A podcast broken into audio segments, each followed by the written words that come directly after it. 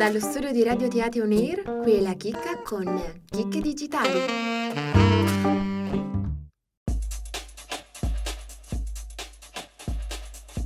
Nelle ultime settimane si è sentito tanto parlare della controversa startup di riconoscimento facciale Clearview AI. Il software sviluppato da Clearview AI consiste in un motore di ricerca per il riconoscimento facciale. La società raccoglie immagini pubblicamente accessibili di persone di tutto il mondo, attraverso tecniche di web scraping, letteralmente raschiando la rete, cioè recuperando da tutti i domini accessibili, siti web, video online e social network, le immagini di quanti più utenti possibili. Le immagini vengono poi elaborate e processate da avanzati algoritmi, capaci di estrarre le caratteristiche biometriche identificative di ciascun individuo, eventualmente arricchite da altre informazioni, come la geolocalizzazione della foto o la pagina web di pubblicazione. Si tratta di una sorta di enciclopedia dei volti. Basta inserire una foto nel motore di ricerca per identificare la persona e risalire persino il suo nome.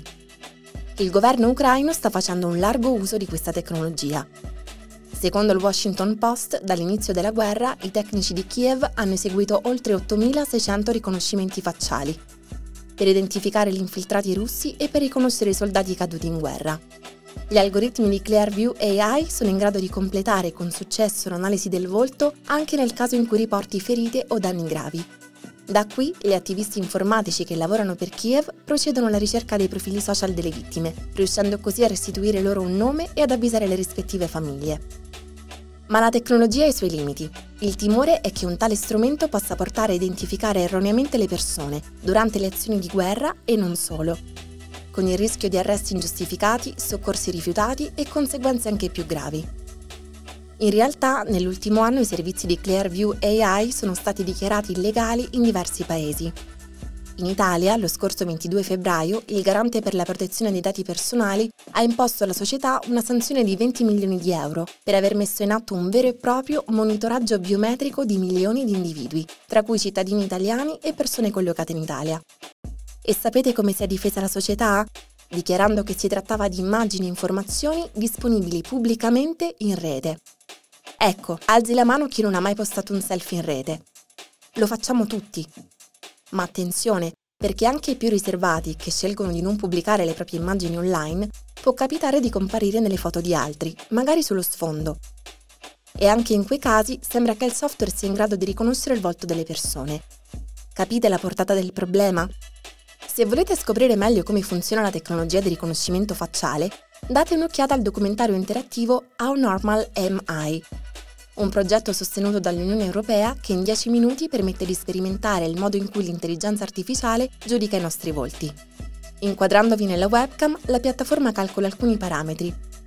Età, genere, indice di massa corporea e aspettativa di vita. Sono stime che impattano sulla vita di tutti i giorni, vengono usate per profilare gli utenti e anche per fare delle previsioni. Dal mutuo all'assicurazione, passando per gli appuntamenti, ad esempio sulle app di dating si può essere abbinati solo a persone più o meno ugualmente attraenti. E non solo. La vostra domanda di lavoro potrebbe essere valutata da un algoritmo che stabilisce se siete abbastanza sociali per l'azienda. E ancora, un'agenzia assicurativa potrebbe utilizzare un algoritmo per giudicare la vostra salute fisica e mentale. Il creatore e conduttore del documentario, l'artista olandese Timon Sepp, spera che il suo progetto aiuti a mettere in discussione l'affidabilità di questi sistemi.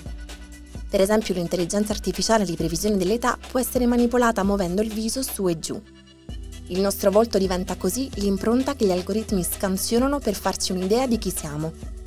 E abbiamo visto quanto questo possa diventare anche uno strumento di sorveglianza molto potente e pericoloso. E allora come possiamo difenderci? Di recente hanno preso piede campagne internazionali come Reclaim Your Face, che si battono per tutelare i cittadini dalla raccolta incontrollata di dati biometrici. Pensateci due volte la prossima volta che scattate un selfie e nel frattempo, come di consueto, mettetevi in posa, sorridete e dite cheese!